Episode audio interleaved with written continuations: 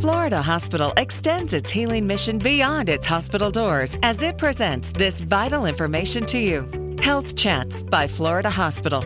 Here's Melanie Cole.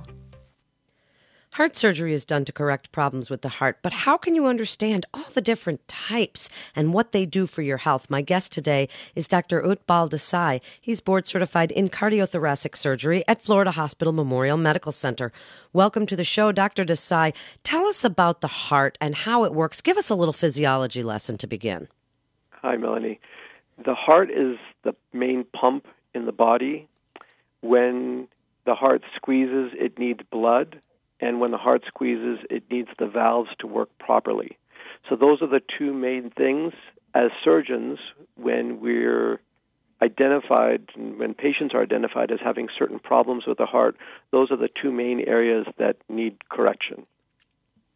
So, if somebody is needing some type of heart surgery, how do you determine which there's so many today that we hear about and so many advances happening all the time in cardiothoracic surgery? Tell us about the different types. Sure. When the cardiac surgeon works with a cardiologist, so a cardiologist is a physician, a medically trained physician who identifies a certain problem with a patient and then that cardiologist works hand in hand in a partnership with a cardiac surgeon. And the cardiac surgeon can then fix certain problems. Cardiologists can also fix certain problems. When a cardiologist identifies for example problems with the coronary arteries those are the arteries which help your heart get blood and oxygen then if that problem is limited to one artery sometimes a cardiologist can put a stent there. When the problems are in all the arteries or the problems are involved with diabetics with a weak heart, generally surgery is indicated for those patients. If the cardiologist identifies that a patient might have an aortic valve problem or a mitral valve problem, the determination about what kind of surgery and when to do it is often made in a partnership with the cardiologist and the cardiac surgeon. So, what can people expect? They hear heart surgery, doctor, and they think back to the days when your whole chest had to be opened up for everything. But that's not the way you're doing things today, is it? It is not. There have been tremendous strides. The most scrutinized, one of the most scrutinized parts of medicine nowadays is cardiac surgery. So we know very clearly what our mortality rates are, infection rates, and we strive towards excellence in those. There are, for bypass surgery, there's been a lot of advances in how we put someone on life support, what arteries and what new pipes we use for bypass surgery. Essentially, coronary artery bypass grafting is when we put new pipes on the heart. So it's like a plumbing problem. The pipes on your heart are clogged. Sometimes, if the cardiologist can do a roto-rooter and open up that pipe, that works great and it can be done without opening your chest. Sometimes, if you need a lot of new pipes, that can be done with bypass surgery, and that's when we take veins from the legs, we take arteries underneath your breastbone, and we essentially reroute the blood with new pipes to make the heart work stronger. For valve surgery, there are a lot of different new technologies which are helping us fix valves w- without necessarily opening the chest. For low risk and medium risk patients, we still think that a regular surgical open heart surgery is the right way.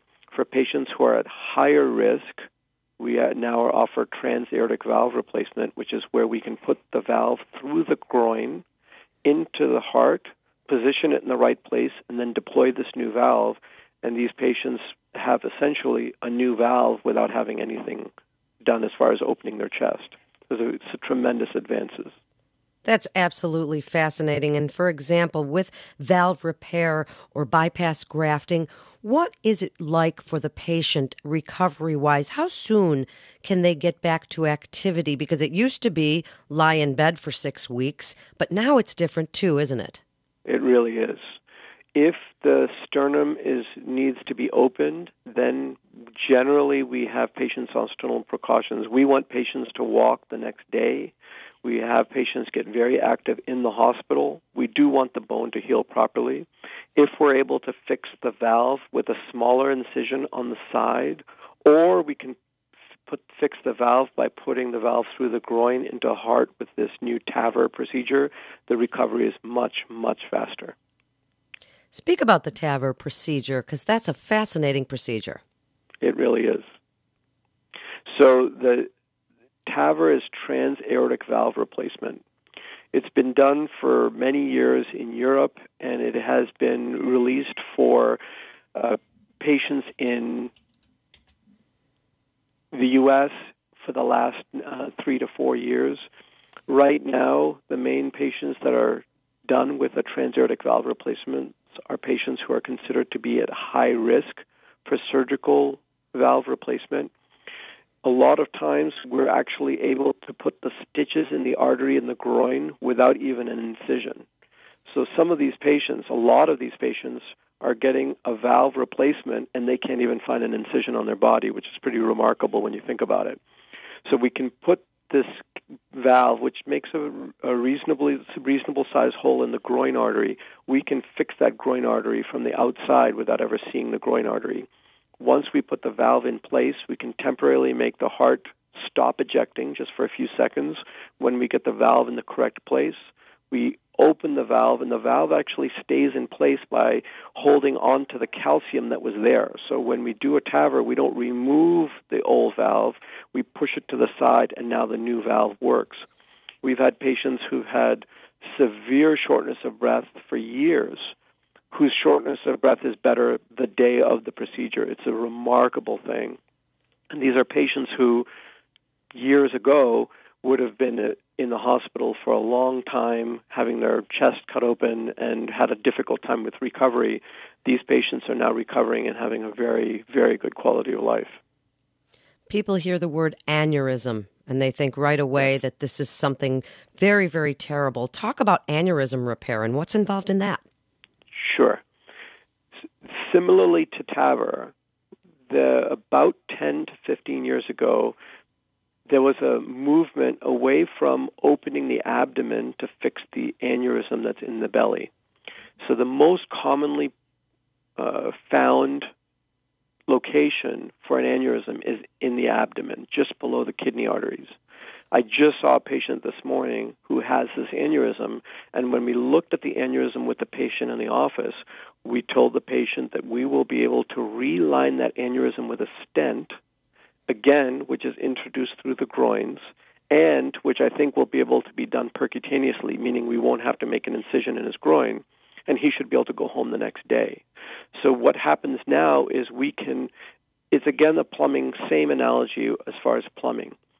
When you've got a clogged pipe, you want to unclog it. When you've got a weak pipe, we reline that pipe, and that's what an aneurysm is. We can reline that pipe with a covered stent so all the blood stays inside the stent and the aneurysm no longer has pressure and won't burst.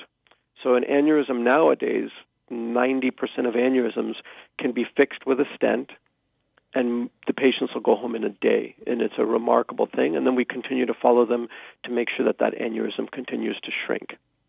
That's amazing, Dr. Desai. Give us your best advice, your best information that you tell patients all the time about heart surgery and why it's not something that's so scary as it used to be.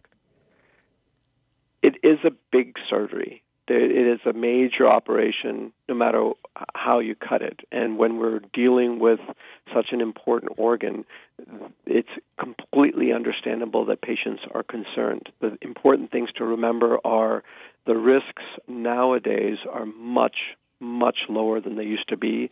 The mortality rates at our hospital are extraordinarily low, less than 2%. The patient's outcomes are very well scrutinized and the patients are doing very well. The recovery is excellent.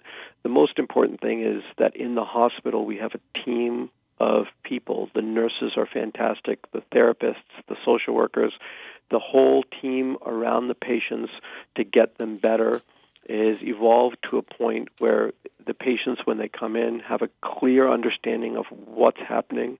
It's not rocket science, it's plumbing most of the time.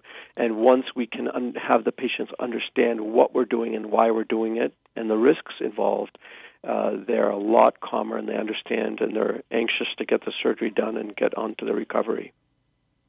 And in just the last few minutes, Dr. Desai, tell the listeners why they should come to Florida Hospital Memorial Medical Center for their care. What's exciting? What are you doing there? Well, the patient comes first here. It's important for us that quality metrics are carefully and consistently looked at. We have excellent numbers as far as our outcomes, our patient satisfaction scores.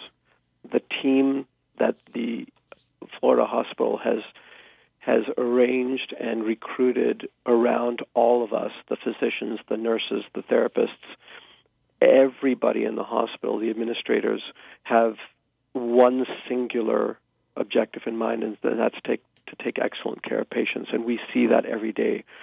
The commitment is 100%. I'd say that the uh, when a patient comes here, they understand that their well-being is the most important thing. Their outcome is the most important thing. Making sure they understand what's happening is the most important thing. All of these things make me extremely proud to, to be a part of this uh, organization. Thank you so much for being with us. It's absolutely fascinating information. You're listening to Health Chat by Florida Hospital. For more information, you can go to floridahospitalheart.org. That's floridahospitalheart.org. This is Melanie Cole. Thanks for listening.